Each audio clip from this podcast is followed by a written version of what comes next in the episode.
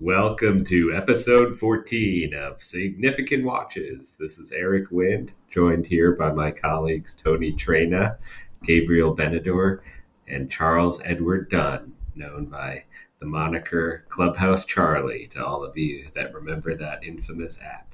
Uh, we are here to talk about the Geneva auctions. Uh, by the time you hear this podcast, the Geneva auctions will probably be done. Um, but we did want to give a little preview about that. I actually wanted to open with a fun story, if you can humor me. Uh, Charlie insisted that I read this. Uh, it's in the book, Churchill, A Very Peculiar History, which I picked up in the bookshop of the Churchill Museum in London a couple weekends ago when I went for an Arsenal versus Manchester United game. Uh, and I happened to pick this book up thinking my son Charlie, uh, eight years old, would enjoy it. Um, and uh, literally the first page I open to is page forty, and it's A Lost Watch is the title of the page. A Lost Watch. The strange tale of the valuable watch lost and found while he was at Sandhurst is revealing of both Churchill's determination and the fraught relationship with his father. Lord Randolph had given him the Dent watch, complete with half-hunter case and the family coat of arms engraved and enameled on the back. While leaning over the river Blackwater that ran through the college grounds, the horrified cadet saw it, saw it fall from his pocket into deep water. After diving in without success, he paid for more than twenty of his fellow cadets to dig out a separate course for the river, then commandeered the Sandhurst fire engine to pump the spot dry. By these desperate measures, he retrieved the watch, and Churchill sent it off to Dent's for repair. By rotten luck, Lord Randolph visited the shop soon after it arrived and discovered that his son had let him down yet again. Quote, when I get back, get it back from Mister Dent, unquote, he wrote sternly, quote, I shall not give it back to you, unquote. True to his word, he sent a cheaper replacement. I just love that. Of course, Dent famously did uh, the Big Ben clock uh, in the, at Parliament and uh, was one of the most prestigious English uh, watch and clock makers. Uh, so I read that to my kids and to Charlie Dunn and Christine, my wife, and we all enjoyed it. Uh, so with with that as uh, sort of pretext for our conversation, let's discuss what's happening in the world of watches right now. Can we also discuss how Eric's phone is never on silent? It's been, it's been disappointing to all of our listeners, similar to the disappointment by Lord Randolph and his son. It's a, we, we get a few messages a week that Tony sent. If one thing is going to bring down our Apple reviews, it's Eric's cell phone. Maybe it's a maybe it's a secret attempt to get people to pay attention to what we're saying because they hear the little thing like uh, a Pavlovian chime.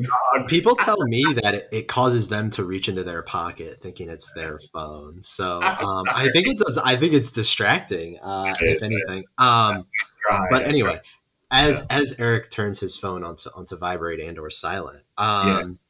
Eric, you know, maybe we'll start here. It's been a few weeks since we got on mic. Obviously, there haven't been uh, a big set of public auctions since last November, December. So maybe you could start by giving us a feel for what's been happening in, in the market more broadly as we head into Geneva and then Hong Kong and some New York auctions over the next few weeks. Yeah, now is the heart of uh, watch auction season, two times a year, of course, May and June, Geneva, Hong Kong, New York.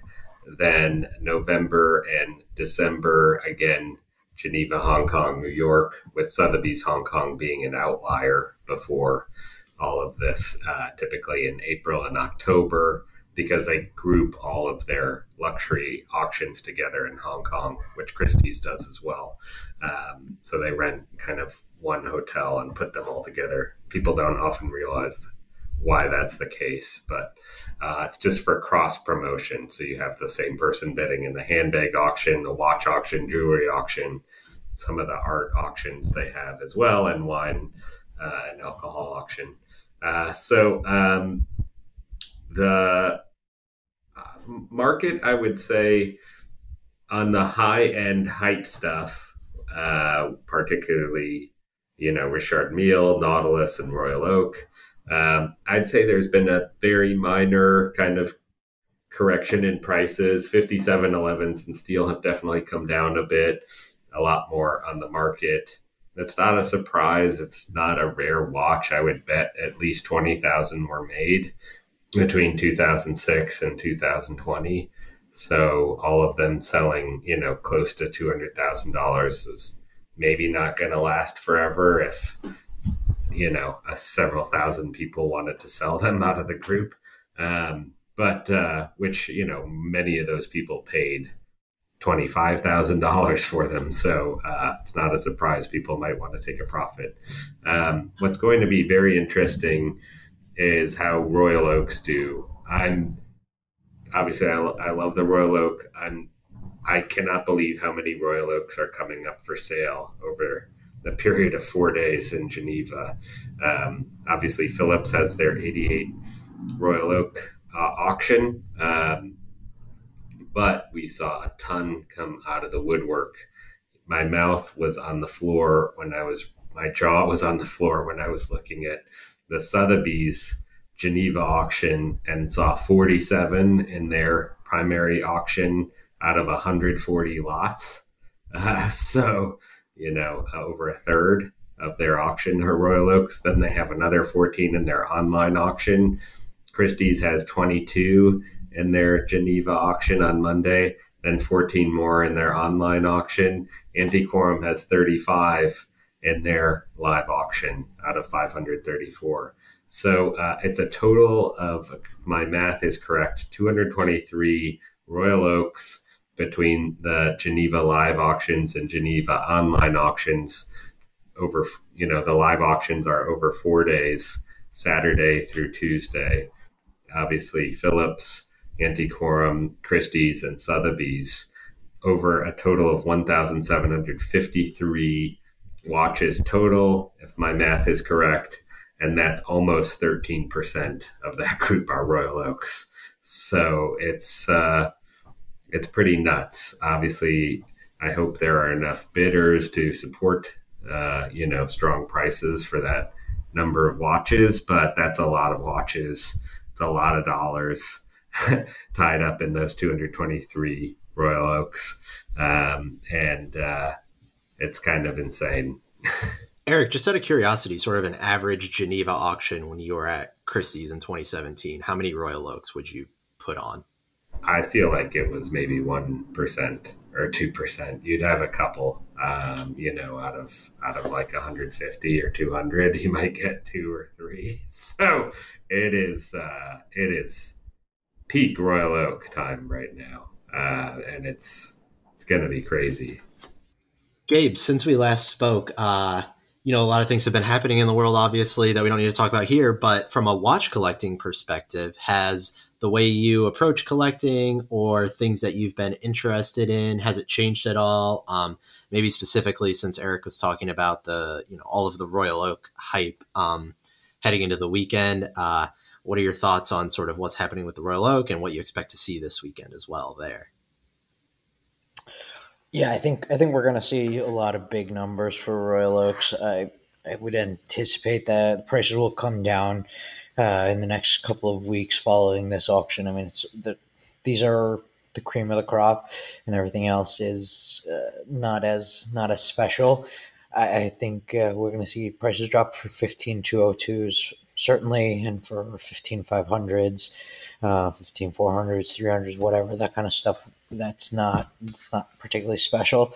Um, I think uh, also a couple of the offshores that that are going to fall by the wayside. Uh, they're just they're just not as desirable.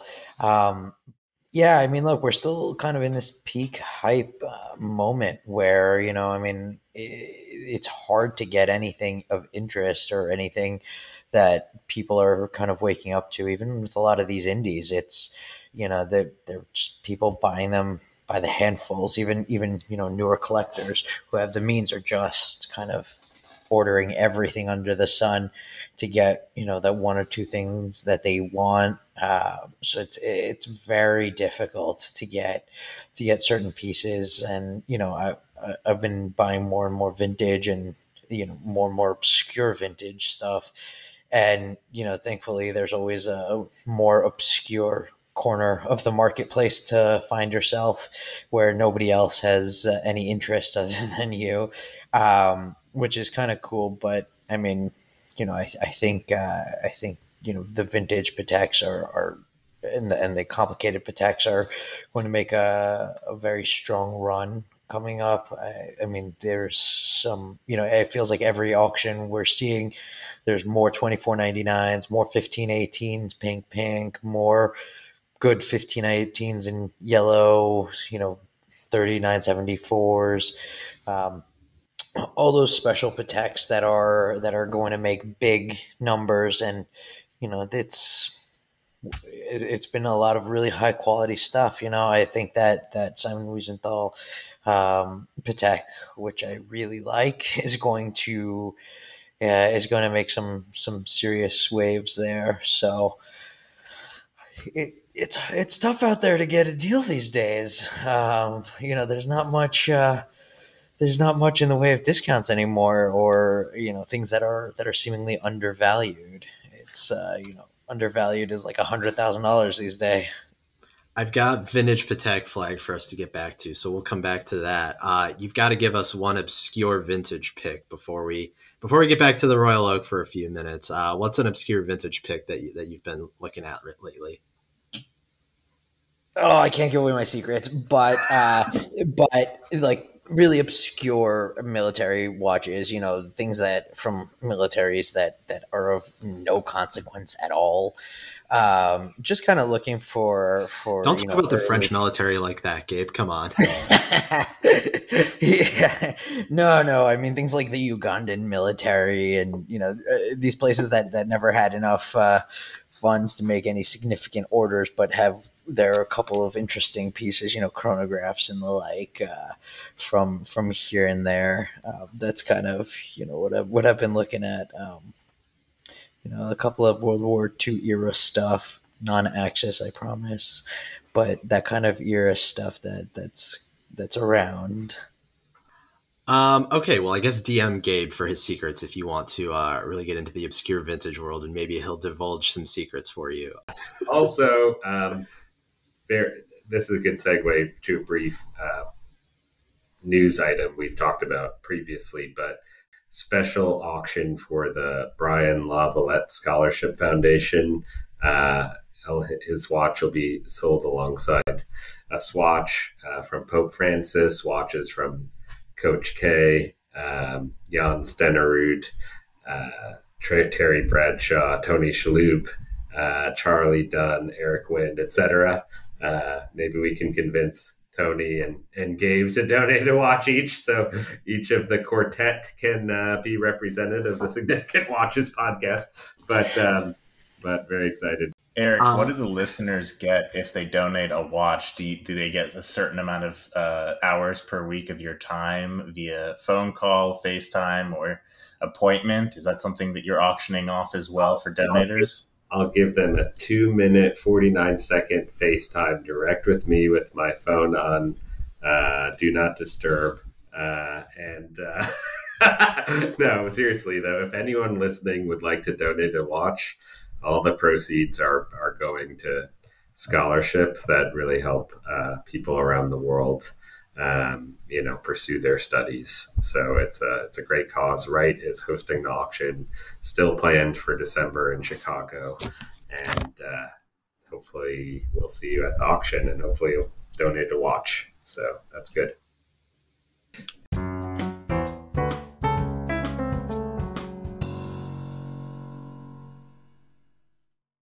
And then, um, you know, one other thing that I, I wanted to discuss uh, is the Monaco Legend auction, which we, we previously discussed. That took place um, on April twenty-third and twenty-fourth in Monaco. And it was uh, really an unbelievable auction. It did over twenty-one million U S D total, um, and with two hundred seventy-nine lots. If you take that, you know, twenty-one million divided by the two hundred seventy-nine, two hundred seventy-three lots, that is an average uh, value of seventy-six thousand. There were a number of small number of watches that passed, but uh, you know, you're looking at about eighty thousand dollars per watch that sold, uh, which is incredibly strong. That's, that is a number that, uh, you know, makes the big auction houses jealous. Um, and, uh, is just, you know, phenomenal to, to be doing that. They got, you know, essentially no coverage uh, as an auction, not Hodinkee or other places outside of uh, Significant Watches, but, um, you know, very, very strong results across the board. For me, the craziest set of numbers were for the Stella dials, um, which were a lot two sixty-four to two seventy-two. They had a eighteen two thirty-eight, which we call in the business a double quick, um, because you can, you know, quick set both the day of the week and the date, uh, with the taxi cab yellow dial, sell for six hundred fifty thousand euros, um, which is just, you know, never in my wildest dreams would you would you think almost seven hundred thousand dollars for one of those, uh, and then just a whole array. Your blue uh, eighteen oh three eight with uh, kind of that sea blue for three hundred thirty one thousand euro. A red with diamonds, uh, eighteen oh four nine with a can jar on the case back, two hundred seventy three thousand. The kind of seafoam teal green, two hundred sixty thousand. Um, They had a pink uh, one with diamonds go for three hundred over three hundred thousand. Just unreal numbers. Um, Eric, is there a reason the yellow one? I'm just looking at the results now too. Um, is there a reason the yellow one went for six hundred fifty while the others went for two hundreds, three hundreds? Is it just that color is more desirable? Uh, yeah, yellow is always that yellowish orange is always considered the rarest and most valuable, but. Um, And the condition obviously looked insane, but I mean, that is nuts. So, um, and it's not like it's a one-off lot. So that's why it's even more impressive. There were nine Stella dial watches in a row and they all went nuts. Funnily enough, the red dial was, was the cheapest at one hundred seventeen thousand euro. eighteen oh thirty-eight without diamonds, but then, then, you know, all the rest were two hundred thousand and above. So, uh, yeah, I mean, I have no idea. I wasn't there at the auction. Uh, I wonder, I wonder if Rolex was bidding on some of these, maybe for their museum. I have no idea, but, um, I don't know if they have any things like that in the museum. They have been bidding on things, kind of reconstituting the collection a bit. Um, so that was just amazing. The thirty-four forty-eight that came from uh, John Goldberger, Oro Montanari did seven hundred forty-seven thousand euro, which I, you know, was was strong. It could have been even better. One of my favorite watches was lot two forty-seven, which previously sold at Sotheby's a few years ago um, for I think around thirteen thousand. This went for thirty-two thousand euro.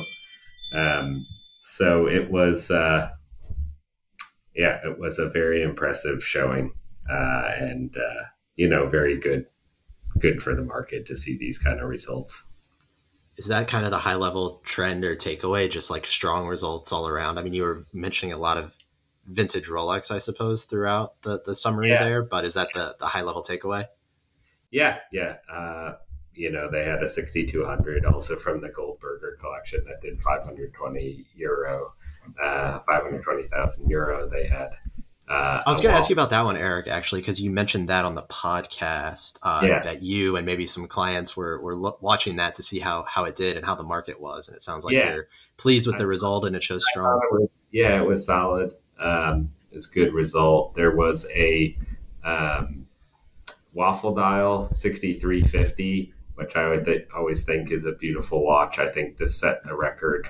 Um, now for a waffle dial, beating the one that was at Phillips, New York in December twenty twenty. This went for one hundred thirty-six thousand five hundred euro. Uh, so that was, I thought, a really good result.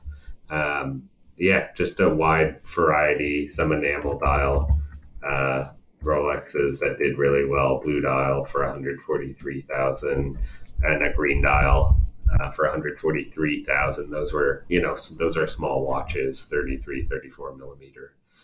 So, yeah, I think it, it kind of continues with that trend of some of these nineteen fifties Rolex watches, you know, Oyster Perpetuals and other things that are end date justs from the fifties and things like that, that he's done extremely well with, um, you know, compared to the bigger auction houses. So it's, uh, you know, it, it all goes down to the condition, condition, condition thing we talk about. But uh, yeah, it's it's really nice to see the market doing so well. Gabe, Charlie, anything you want to add about Monaco before we look uh, forward to the Swiss auctions a little bit more? Uh, not about Monaco, but about small auction houses. Um, Loop This had a crash that sold uh, yesterday for like A million, what was it? A million fifty thousand? One and a half, one and a half million. Oh, one and a half million, one and a half million. And with premium about one point six five million. Jeez. I mean, you know, talk about big, big results, uh, you know, an online only platform. But uh, yeah, serious result there.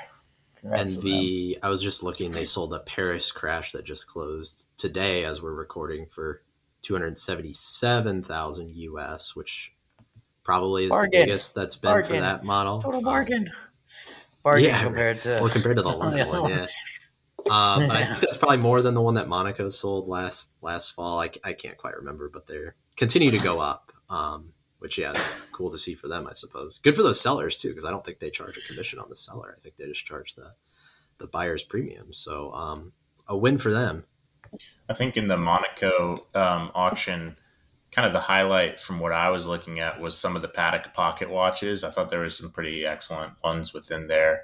Lot one seventy-seven, I think also lot one sixty-eight, which is a time only, I think with Lasound uh, hands, if I'm pronouncing, if I'm pronouncing that correctly. It was a two-tone sector, which was really cool. And then there was one um, particular one. It was a one lot number one twenty-nine, which was a uh, retailed by Serpico Elino, and it had a uh, really nice kind of um, guilloche or pyramid dial with the cartouche Patek Philippe. Um, that was a really cool one too. So I think that uh, I like seeing good pocket watches come up for auction. Um, it's kind of uh, the one thing that I was really paying close attention to with that one.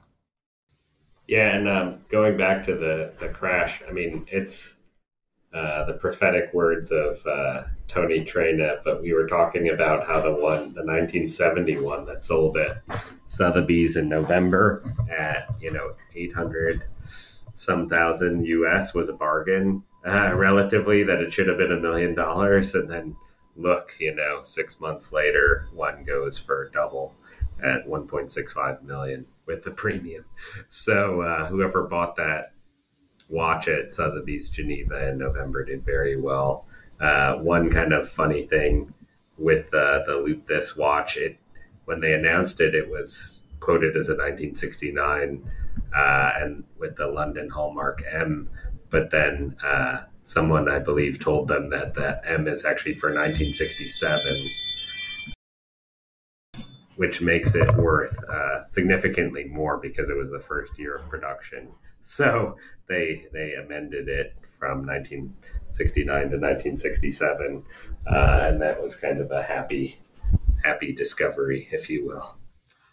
I saw that in the description just as I was looking at the result, and I was wondering what that was about exactly. So that's interesting. Um, it's, yeah, and the, they link to uh, they list your name on the listing, Tony, and link to your. Yeah, they showed me that. Um, yeah, so that's cool. Always love a shout out. Um, yeah. And then I think, uh, is it Christie's has a, a nineteen eighty-nine, nineteen ninety London crash, which, you know, I don't think it'll hit a million or anything like that, but, but will be an exciting result to watch, um, this week out of Switzerland too. Um, yeah. Do you guys want to talk Royal Oak a little bit more? Um, I think the way I was going to, you guys don't want to talk about it anymore? Damn. No, okay. No, too much hype for me. Too much hype for me. I'm going to implode. I, I was going to tee it up this way, and then you guys Royal can just joke. shut me down if you, if you want me, if you want to. But, you know, from my perspective, there's two hundred twenty-three Royal Oaks or whatever Eric said. Uh, there's like three that are, you know, probably the, the biggest, biggest lots, I would say. There's the the A two, obviously, which is, you know, one of the four original Royal Oaks, and, you know, it's never been opened and all of that type of stuff at Phillips. There's the one that's probably from Karl Lagerfeld that's got the P B D covering on it. And then there's obviously Gerald Genta's two-tone Royal Oak, his personal Royal Oak, uh, at Sotheby's. And I- I'm wondering which, if any, get you guys most excited. Um, and, and if any of them get you excited, what's most exciting um, about them to you? There's one thing that I wanted to mention with A two. Um, There's a great article by friend of the show and frequent listener, Logan Baker, who has told us we're the only podcast he listens to. But uh, Logan did hands-on with A two. Um, and I was shocked. Uh, a friend of mine who was previously in the auction industry as well pointed it out to me. But uh, they did not open the watch. Uh, Alex Gopi is quoted saying, "We decided we're not going to touch anything. We're not going to open it. We're not going to wind the watch or turn the hands." I um, personally find that a bit curious, having worked at an auction house. I mean, this is not a hard watch to open. It's not really at risk of anything if you unscrew the back. Um, I... There's kind of rust forming around the screws. If you look at the screw by four o'clock uh, on the front, there's rust by one of the screws on the back. Um, the one kind of to the top, top right, uh, essentially right of twelve o'clock. If you're looking at it front, there's also rust on the crown side. I mean, I ex- expect personally, when I'm bidding at something at auction, that the watch has been opened, because, you know, you always wonder about the movement being correct, obviously not being replaced, numbers matching, because Audemars Piguet has records of movement numbers with case numbers, and it is a frequent occurrence with Royal Oaks, particularly perpetual calendars, that the movements were swapped during a service, which does affect the value significantly to the tune of tens of thousands of dollars, because people want the original movement, kind of like a car with the the, the engine number matching the the V I N and everything else. So I, I find it not a good precedent for the auction house not to open the watch. I find it uh, a little bit nuts personally, um, but you know, people can decide what they think, but I, I find it crazy. Gabe is a collector who, you know, we've talked about before, you bidding at, at auction. Um, do you agree with Eric's take on the matter, if you have an opinion?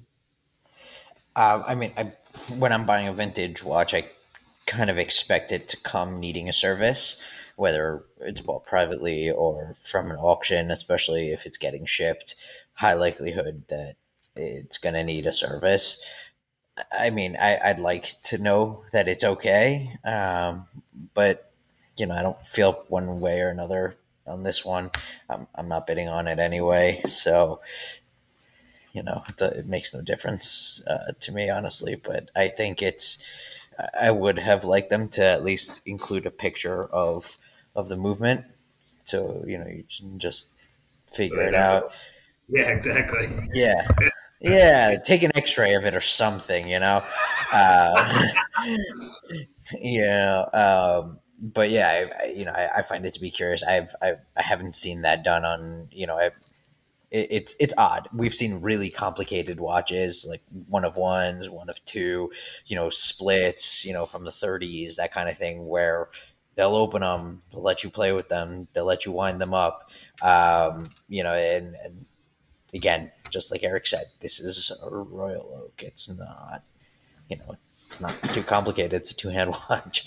Um, so it is a little bit of a curious thought process there, but at the end of the day, I, I don't think it'll it'll affect too much the value unless somebody buys it and does open it and realizes it's not a matching set. Charlie, what do you think? Do we need to send you over to Geneva and, and pop that thing open for us? With yeah, this I, was, I was about to say I could I could open that thing without any hiccups, to be honest. just, just hand me a flathead screwdriver, I'll get in there. Not a Phillips screwdriver, but I'm all right. That's pretty good. We just lost Charlie. Um, okay, well, I think that closes out the Royal Oak discussion for the day. Uh, it sounds like, thankfully. No one no one wants to talk about the Lagerfeld or the Gerald Genta's personal Royal Oak. Um, so uh, no, no, we'll, we'll leave it there. I actually would, would oh, oh, God. Out of those three, I would, I would rather own the Lagerfeld, and I would rock it all day. Just Is it Karl Lagerfeld? one hundred percent agree. Is it Karl Lagerfeld's, though? I mean, has it been explicitly stated that that's belonging to him? I don't think they have the documentary proof to back it up. So uh, I think they're just saying it's claimed to be. Uh, yeah, it's all circumstantial from what I understand. I read, yes. you know, another shout out to Logan Baker and, and his James is his photographer over as they do their rounds in Switzerland. Um, another friend of the program, I suppose. Um, They did a nice post about the Lagerfeld one, and they basically said, you know, in parentheses, this is probably his watch. Um, it's circumstantial evidence, and they don't have any, you know, attestation from the Lagerfeld estate or anything like that. Um, but as best we can tell, Lagerfeld and the King of Spain, King Juan Carlos the First, were kind of the only people wearing an original fifty-four oh two in P B D. It was... Um, you know, a new technology at the time. So it's not like they were PVDing watches all the time like they do nowadays. So, so that's, that's my understanding that as to what they've said about that.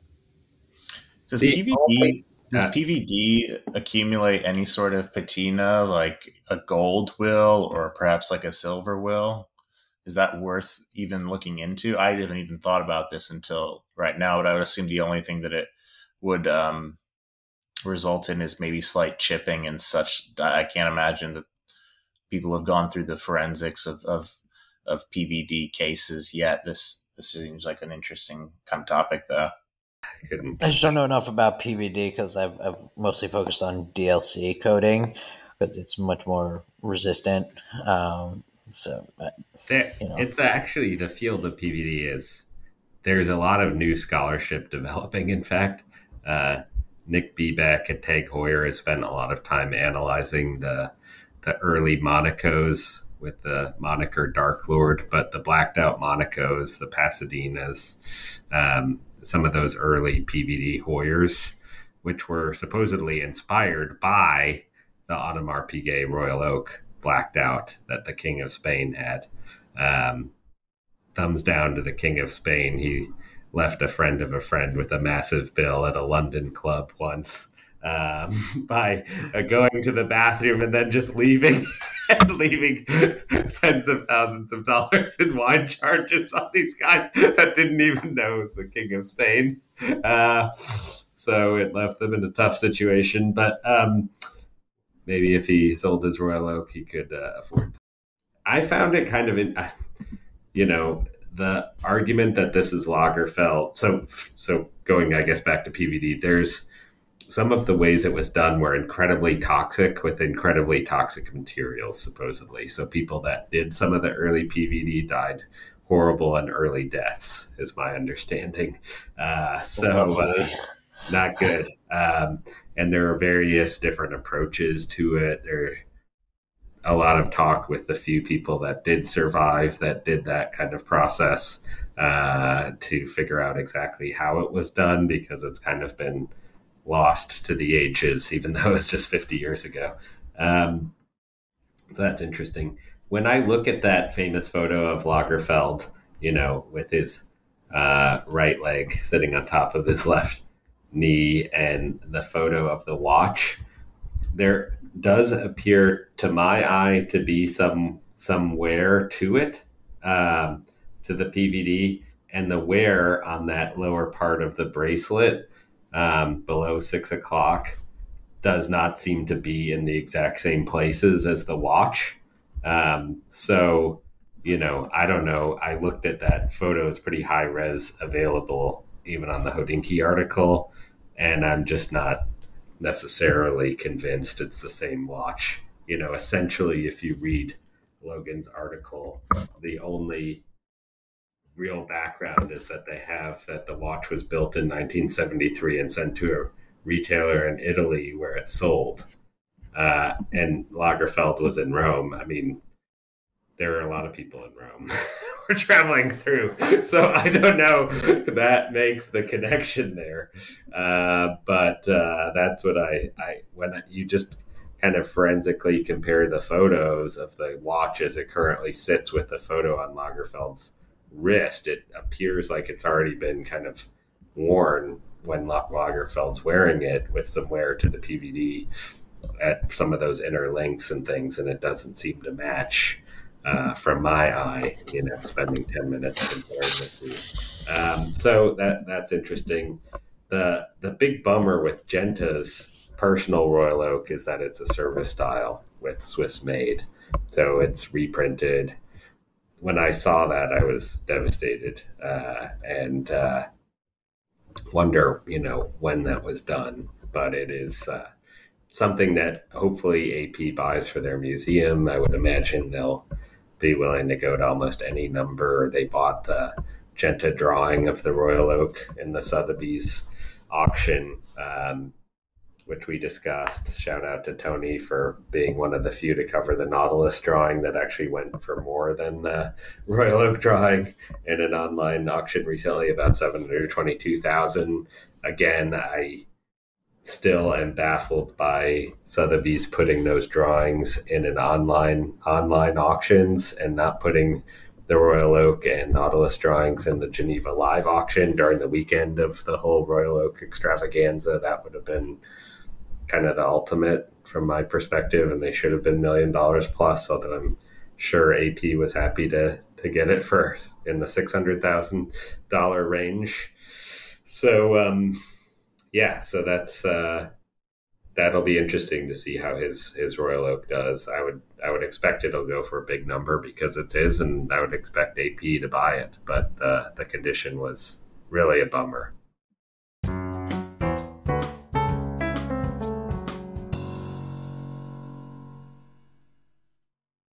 Well, maybe we can leave Audemars Piguet and the Royal Oak there for now. I promised that we'd get back to, to vintage Patek after um, Gabe mentioned it. So maybe we can talk about that for a little bit. Um, I was going to start by mentioning the Novadian collector sale that Sotheby's held uh, a couple weeks ago in Hong Kong.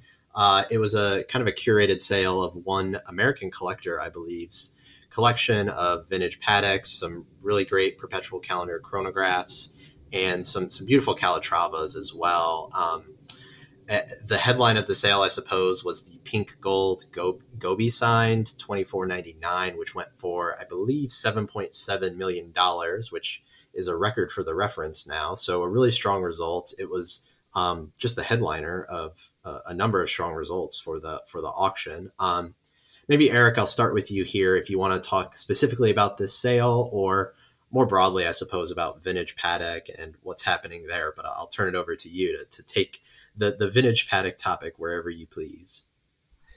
Uh, yeah, so the auction was phenomenal in terms of results. Um, you know, uh, twenty-four ninety-nine pink Gobi selling for, was it seven point six million? Um, the fifteen eighteens and twenty-four ninety-nines doing incredibly well. Um, Even he had a thirty-nine forty, uh, which looked uh, pretty good with a French um, dial that went for nine hundred forty-five thousand H K D, which is one hundred twenty thousand U S D. So the thirty-nine forties in platinum, you know, are pushing one hundred thousand now. Uh, European watch company had one for ninety-nine thousand two months ago or something that that uh, sold pretty quickly, you know, probably somewhere around there. Um, so, you know, as expected, thirty-nine forties are becoming uh, quite iconic uh, and hot. Um, the the letter is not online. That was in the front of the catalog, but it's one of the funniest kind of introductory notes I've ever read. Uh, so if you can get your hands on a physical copy of the catalog, I recommend it. Um, it's Sam Hines essentially waxing on about how great the Novadian is. Uh, and it, it is, it's, it is insane. In the end, it's like, there's only one Novadian, the only, the greatest. That's how it ends. I was just on the floor laughing, uh, reading it. I mean, I love you, Sam, if you're listening, but that, that was really, uh, but it was a great auction, forty million dollars for everything. So, uh, I hope, uh, the owner is happy with the work you did for him. He should be, um, you know, the, there is kind of a mix of conditions from my perspective. Not everything was, there was a lot of, a lot of dials that had been sanded, a lot of kind of work on a number of these watches, service dials, et cetera. Um, you know, outright service dials, not just sanding on some of these things. So it's, you know, it's like the world of, of vintage P P. There's a lot of work that's done to dials, replacement dials, et cetera. There's a five thirty in pink gold that had looked to have a service dial. The Patek signature was, you know, totally wrong. Um, and a bunch of, of the kind of rectangular watches and things with service dials. Uh, so, yeah, I didn't really love the condition of any of the watches that much, except the twenty-four ninety-nine Gobi looked good from what I saw, of course. Uh, and, um, they had a twenty-five oh eight in pink that looked maybe like it was lightly polished. That wasn't bad. And the thirty-nine forty, which the gentleman was the original owner of, looked really solid. Um, so, you know, after looking at additional photos. So, uh, yeah, we're seeing strong results there. Monaco Legend at a thirty-nine forty that did really well. Um, there's a number coming up in Geneva, so I expect those will do well, particularly the white metals. And, uh, yeah, it's a, it's a great time to be alive is all I can say. Same thing with thirty-nine seventies, Eric. Go ahead, actually. Was the, was the Sotheby's the, did they also, was, I, I, I can't look at it now, but I saw a buyer thirty-nine forty that did a crazy number. Like, whoa, you know, these things weren't, tra- we're trading at slight premiums, not nothing, you know, nothing crazy. And I think this one was like, I, I want to say north of three hundred thousand U S. Uh, I I might be off, but I, yeah, it was. Uh, geez. Yeah, it was almost four hundred thousand. Um, I loved the watch. Uh, had a lot of kind of patina to the case, oxidation, um, but it was number nineteen. It's those are some of the most special watches. The original twenty-five, um, and I like it because it's uh, it had an English dial, which, you know, a lot of those had German dials. You know, um, people don't, I don't know that we've ever discussed this, but having been both at, you know, at Christie's and as a dealer, German dials are by far the hardest to sell for thirty-nine seventies, thirty-nine forties, et cetera. Um, you know, certain people have, that are Jewish collectors have bad memories of Germany in World War Two, so they don't want to touch a German dial. Uh, so it's by far the hardest. People find that interesting. I find English is the easiest. That's probably because I speak English as my primary language and most of my clients speak English.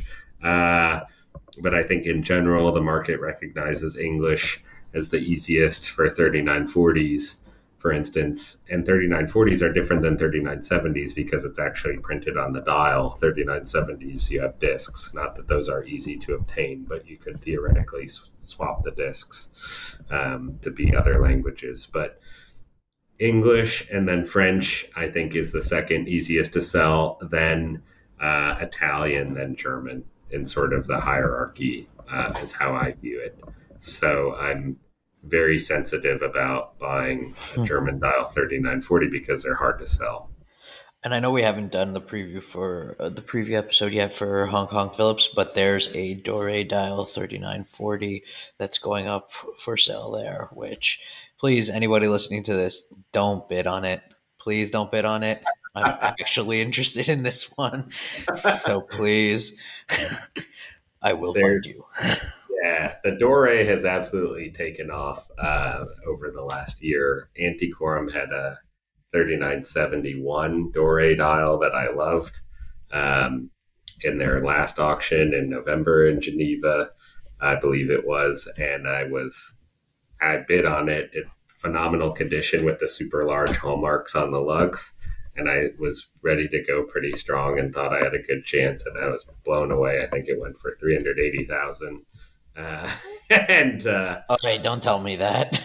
And then uh, Antiquorum yeah. has a Doré dial thirty-nine seventy uh, coming up, but this is kind of the interesting, you know, another kind of interesting topic because it's got a replaced Doré dial. So the dial uh, probably started, um, you know, as like a normal kind of silvery gold dial, and then.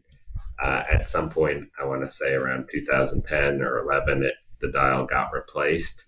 Um, so, uh, you know, that obviously sells at a discount to if it was all original, but it's not like you can just get that dial. So that'll be interesting to see where it sells.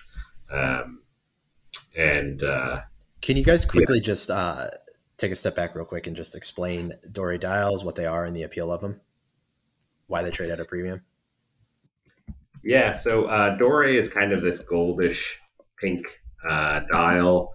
You know, people use the term salmon. I don't personally love the term salmon because uh, it makes me think of a dead fish. And it has to do, I think, originally in French, salmon was saumon, which meant smoked. And then it was kind of mistranslated into English as salmon. Um, so um, is that right, Gabriel, or not? I was gonna say, don't don't we mostly uh, attribute the, the salmon dials to, to to like the more salmon color versus the Doré is more like a champagne dial? Correct. Yeah. yeah. So, but it has the particular yeah. Patek dials have a little bit of pink to them. Yeah. Uh, but they're also dynamic in the color. They can be very warm, um, yeah. warm pinks, and it, it, it I guess salmon more so is the term for like actual pink. Straight pink, yeah. Straight pink dial, whereas the smoked is is really can be a deep, deep lustery kind of color, as well as um, has a little bit more of a, a bright color as well, depending on where it's um, positioned in the light. Yeah, yeah. And I think um, Liz at Hodinkee's writing an article on the topic of pink dials, so I hope that comes out soon. But um, yeah, so uh, the Doré is more of a gold than a salmon, but depending on the light can kind of reflect a little bit salmon, not like an outright pink, um, but it's this beautiful color you see on some of the early thirty-nine forties, thirty-nine forty-ones, and thirty-nine seventies and thirty-nine seventy-ones. No one really talked about this until the last year. Um, there was not really a huge premium attributed to these, but then a number of Asian collectors, including Jacqueline, A Dose of Time, began talking about it and buying them. And, uh, you know, once people start talking about something and realizing it's special and rare and beautiful, then, you know, prices escalate. So uh, I expect we'll see some big numbers for these pieces coming up, as we saw with the early thirty-nine forty selling for almost four hundred thousand dollars at, uh, at Sotheby's, Hong Kong. So, Gabe, we just blew your shot at it by talking about it in depth. But. Yeah, and I was just looking at the estimates on the Antiquorum one, which I think sounds high. Or, you know, it's, you know, they're, they're saying one hundred eight thousand U S to two hundred sixteen thousand U S. Uh, potentially it could go much higher. You know, I, I it's, it's funny. I, I one of my favorite uh, vintage watches that I own is a five seventy with a Doré dial that was like, zero interest at a Phillips Geneva auction, and I just and I think it's awesome, but you know that thing for years you know never went up in value, so you know maybe we'll see, because I, I don't even know how rare, if or if there is any rarity to five seventy Doré dials, but you know. Yeah. It's, it's a cool look. It has a really cool look, especially with the yellow cases. Yeah. That's what you were wearing when uh, we met back in December, I think, Gabe. Um, yeah, that's right. Maybe we should downplay right. it. Actually, I should be like, you know what? It was it looked terrible in person. Dory Dials, you know what? They're great in Instagram photos, but they don't wear well. It's overhyped. Terrible. Yeah, it's overhyped. Yeah. It's Gabe's lucky watch. Uh, but yeah, so the, just to so people looking at home can look at the lot. It's lot four eighty at Antiquorum in the live auction, one hundred thousand to two hundred thousand Swiss. I think this probably came back because of their, it's a thirty-nine seventy-one. So it's got um, the sna- the sapphire case back, which screws on. Uh, and then the th- basically the thirty-nine seventy-one and thirty-nine forty are kind of interesting references because they have sapphire case backs and no additional solid case back. Uh, and then Patek decided that was a nice feature, the sapphire case back. So then the later thirty-nine seventies and thirty-nine forties both had double case backs, except for the platinum, which did not have a sapphire case back. Uh, so it's a thirty-nine seventy-one. It was previously sold at Antiquorum in two thousand eleven um, a- in November. It was born with a, the opaline silver dial, but during an overhaul, the customer requested the watch to be fitted with the opaline doré dial, which was installed on the watch. Apparently, the original, they say the original dial no longer available, so maybe it wasn't returned or it was returned and sold. Um, and it says when it was first sold by us in two thousand eleven, the description stated that the watch came with a Patek Philippe letter confirming the substitution of the dial during a service on customer's request. That letter is no longer available. So I always hate seeing something that is sold at auction with something missing when it comes up later. It happens. People misplace stuff. But uh, yeah, I think it, it's still a beautiful watch and should do well, but um, not not like the other watch that went for about three hundred eighty thousand dollars. One thing that never gets misplaced, though, is an Omega presentation box that will always be able to be found. Because they're so big, the new ones. Yeah, we had a, a modern Speedmaster in uh, with the, one of the last with the eighteen sixty-one movement, and that box was like the size of a table. It was kind of insane. Omega, get your mind right and start inviting us to your pool parties. I think it, yeah, exactly. I think it's bigger than the box for the Grandmaster Chime, which I found, by the way, as another kind of little auction anecdote. Uh, Monaco Legend had a box for the Grandmaster Chime with the watch roll, U S B pen, charger, and loop for thirteen thousand. It sold for thirteen thousand euro. But where is the Grandmaster Chime? They only made seven of them. So it's so funny that a box got separated, or it was a prototype box or something, but absolutely ridiculous to see that box being sold by itself. That's so funny. More boxes doing well at auction. Uh, it reminds me. It reminds me when I got when I got my when I got my Gruel. The the box had to be shipped separately because it was something like twenty pounds. Had this huge chunk of sapphire in it, and it it was just this monstrous thing. And I and I remember telling the dealer, I was like, "Any chance you I could send this back to you?" And I'll like. Pay you a storage fee. I, I don't want this. You know, it was, this is like in the days of like, you know, I mean, still now, but you know, those M B N F boxes, which are like awkward shapes. And so you have to keep them in the shipping box just so you can stack them somewhere. And it, you know, I like the, you know, like the packaging, for example, for like the music machine is like three and a half feet by, you know, like four feet deep. It, it it's, it's a little ludicrous. The boxes but, uh, are- The boxes are crazy. I've had clients also ask if they can, if I could store stuff for them for a fee because it's so crazy. It's uh, it's not like the back in the day in the nineteen forties. If you bought a fifteen, eighteen in steel, you get like a little four-inch box, you know. And it's like that's that's the way it should be. It's cool. And, and I, I I don't know about you guys, but I've never run across anybody who actually. Like looks at the box, cares about the box, or pays attention to it. It's just this annoying accessory that comes with a watch, honestly. And you know, they, there are a couple of people like uh, Romain Gautier who you buy you buy the watch and it comes in like this very flat tray like box that you can just like slide into into yeah. a safe or a drawer, and it has like a, you know, like a carry case, and that's it. And I love that. Or, you know, even like the old Patek boxes, anything small, tiny that fits in it, anything that fits in a drawer yeah gets an A plus in my book. Everything else is useless and excessive, in my opinion. It should come like a like an option, like on a car, like box, yes, no, you know? Exactly, yeah, exactly.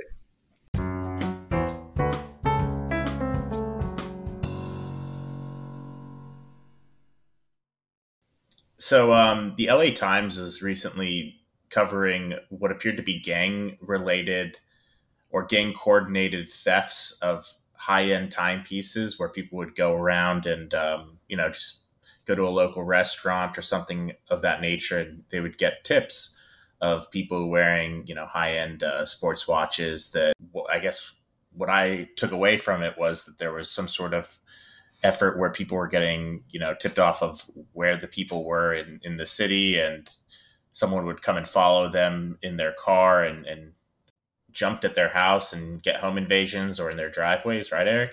Yeah. So yeah, this article among my California clients got a lot of uh, attention, but essentially there are, the L A Times did a article there. The police, local police did a big investigation. I think there were over three hundred instances of this last year, but people that are tipping off uh, gang members outside, apparently a lot affiliated with the Bloods and Crips, uh, but they would be working in a restaurant or a jewelry store and then tip people off outside the store to follow them because they had expensive jewelry or expensive watches on. And then they get followed to their house. You know, when they're pulling in the garage or driveway or whatever, the other car comes up, they jump out, run in, you know, uh, kind of movie style, run under the garage door as it's closing or whatever, and then, uh, you know, slide in and, um, you know, rob the people inside their house. There were at least two two murders during these sort of altercations, uh, and it's becoming a big deal. Uh, I remember the, you know, the the distant past six years ago when no one knew what a Nautilus was or a Royal Oak was, uh, but now everyone does. So um, now the the report didn't mention any specific brands, did it? It did not, but it's obvious they're focused on hype models. Royal Oaks, Aquanauts, uh, Nautiluses, Richard Mille in particular is of keen interest. Uh, so you know my. Retort is, and I think many many people are, are doing this, but vintage watches provide a natural antidote because people don't know what they are. Um, they, you know, they have to see it as some old watch, first of all. Second, they're much harder to fence and sell, you know, because of serial numbers, and the community of buyers is smaller. So um, if you have a vintage Submariner, it's not that easy to sell. Um, you know, there's an interesting article G Q did a few years ago. It's called something like Time Thieves or Time Heist, about this gang of uh, watch store robbers in Los Angeles County. And a guy would basically try on a gold Daytona in a store. He was a former minor leaguer who was kicked out for stealing from a teammate. Uh, and he would try on the gold Daytona, run out the door, uh, and then sell the watch for two thousand dollars is what he would get from the fence, who then sent it to Russia and would get, I don't know, fifteen, twenty thousand for it. No box and papers, obviously, maybe a box they would add to it. But um, the it's essentially, you know, a lot harder to do that with a vintage watch because, you know, they're not like a criminal underworld of people looking for vintage, you know, subs and G M Ts and things like that. So uh, my recommendation is wear your vintage watches, Hoyers, Enikars. You know, your life will be a lot safer if you wear uh, vintage Hoyers, Omegas, Enikars. In Los Angeles, we should say. And New York. I certainly London. Know. And yeah, it's a big problem. For sure. There's been places. Stories in Chicago, too. It's every big city nowadays. Yeah. Yeah, it's a big deal. So wear your vintage watches, buy vintage watches. You know. Also indies. Nobody knows what those are. Uh, yeah, exactly. Yeah. Read your statement. Read strictly vintage watches dot com. Yeah. Read with vintage. You're safe with a. You're safe with your Erworks. You know, with your M B N Fs. Nobody, nobody's gonna bother you on that. Uh, break into your house.